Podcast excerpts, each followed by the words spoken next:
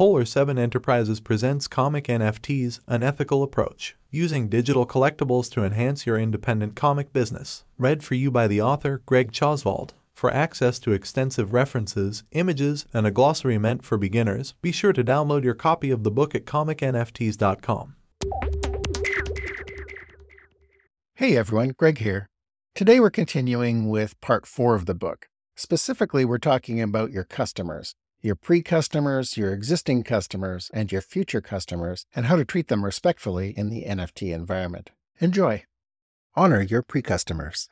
Your goal should be to attract as many people to your comic as possible, but how you treat your potential customers before they buy can have an impact on their long term loyalty. Treat pre customers well. Be clear about IP. Get in the habit of creating and linking to an end user licensing agreement in the metadata of your NFTs. Your end user licensing agreement needs to specify exactly what rights the customer gets when they own your comic NFT.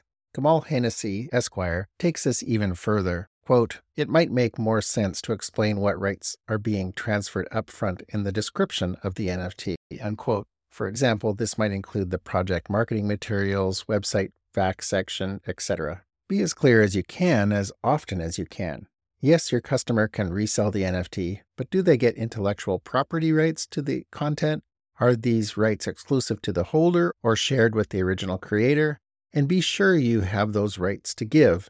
If the well publicized Dune NFT debacle taught us anything, it is that it is possible for creators to assume that they have more rights to something than they truly do. Having a lawyer do an IP review and create an end user licensing agreement for your NFT will help ensure you only promise things that you can legitimately offer. Types of Rights by Kamal Hennessy Esquire, comic book attorney and business consultant. From Get What You Give Rights and Revenue in Creative Contracts, December 7, 2015. Copyright law gives the creator of an original work the right to benefit from the distribution of that work. There are various types of ways available for creators to exploit their work.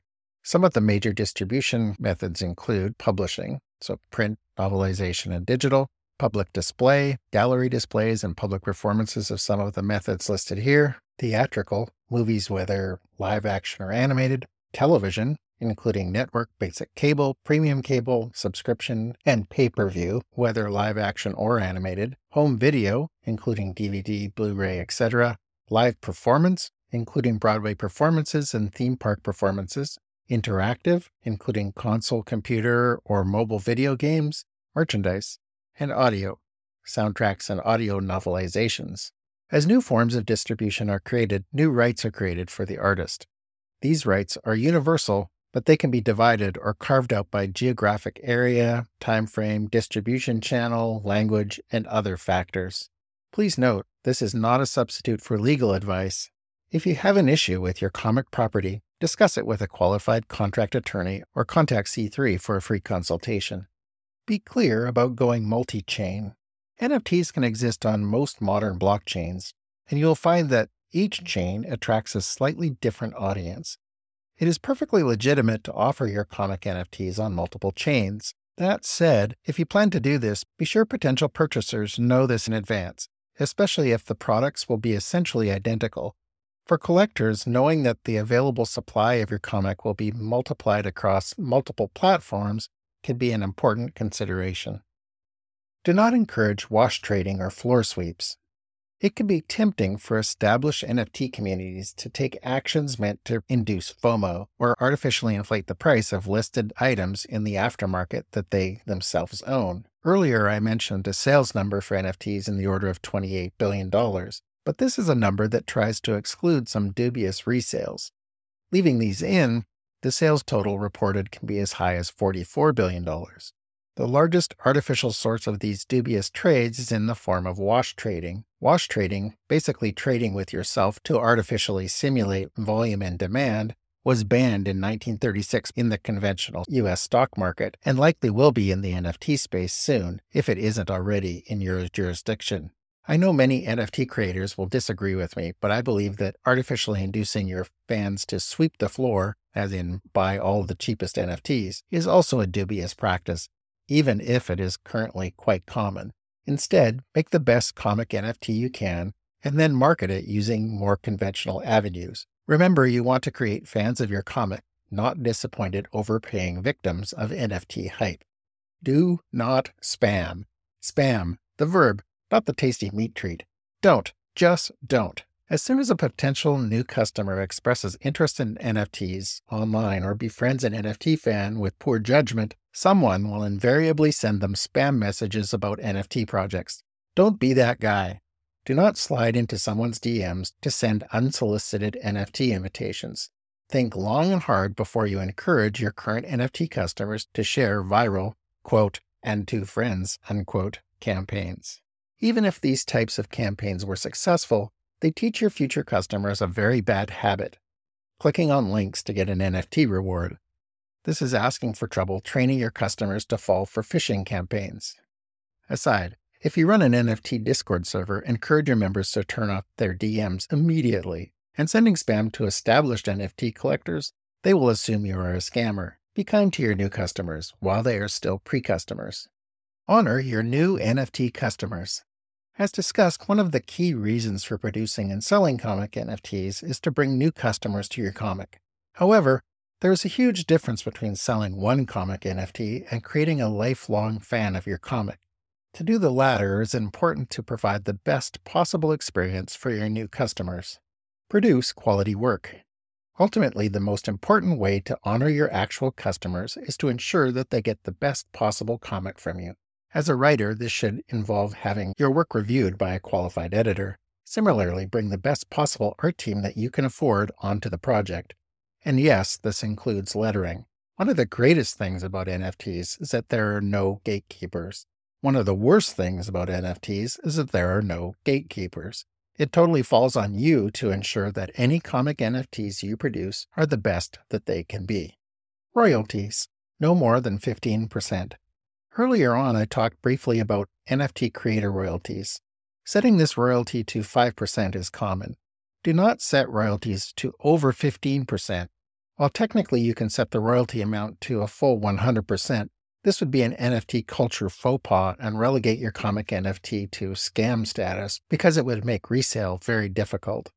But the only exception to this rule that I can think of is if you never want your comic NFT to be resold, in that case, the royalty of 100% might make sense, but you would need to be very clear about this upfront, posting a warning in the metadata.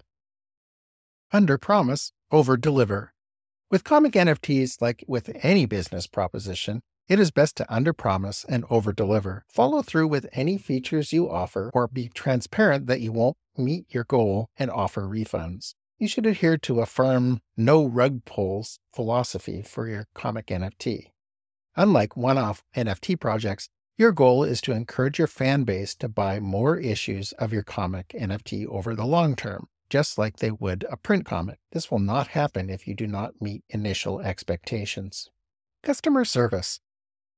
For comic NFTs to grow long term, they will eventually have to become so easy to use and purchase that virtually no one will have questions about how to get involved. We are nowhere near there yet. Part of the reason for this is a lack of department store level customer service. While most projects have a user support area on Discord, that support is all too often delivered by OG moderators with an online eye roll or sarcasm attached. I recently heard an NFT creator justify this behavior with, they don't work for you. But in reality, if you are offering true customer service, the client for that support is the end user. You need to offer a safe place to answer those, quote, stupid, unquote, questions where the customer won't feel judged. Similarly, strive for timely response to all questions. You may need to recruit several volunteer moderators to handle this task because the NFT marketplace is a 24 7 reality. Honor your existing customers. With all I've outlined, I hope I've convinced you that NFTs shouldn't be as controversial as they currently are. However, I know that I won't have convinced everyone. Likewise, as an independent comic creator slash publisher, you will not convince all of your existing fans that NFTs are awesome. I'd be very, very surprised if you didn't lose some of your existing fans once they discover you are creating and selling NFTs. You need to be comfortable with that. Hopefully, with marketing and a good product, the net benefit of NFTs will make those losses acceptable. In the long term, with education and your pursuit of an ethical approach to creating NFTs, hopefully some of them will come back. In the meantime, it's important to be gracious. What does that look like? Consider letting your existing fans go NFT free. As a non drinker, I'd be really annoyed if all of a sudden the newsletter from my favorite comic writer was about nothing but craft whiskey. An occasional mention would be totally okay. As excited as you might be about NFTs, take the latter approach to address your existing fan base. Frankly, in these early days, I would consider splitting your messaging, making an NFT project specific mailing list for those interested in comic NFTs. It's one of the reasons writing this book was so important to me. It will allow me to stop talking about them as much as I have. Sorry, comic peers, I know it's been annoying. Now I can just point people to this source instead of trying to explain myself to everyone and anyone who will listen. Remember, you are more than your NFT strategy. Concentrate on perfecting your craft. Put an emphasis on being a good human. In the end, your comics and career will be better for it. So I'm going to leave it there for this week. Next week, we start part five, looking to the future. It's the last section of the book where I talk about future trends in the NFT world. It's been fascinating to see how some of the things I predicted in the book when I released it in December are already starting to emerge. You've been listening to pages 114 through 122 of Comic NFTs An Ethical Approach. The book in its entirety is available as a free PDF to all subscribers at comicnfts.com and for a small fee via Kindle and Gumroad.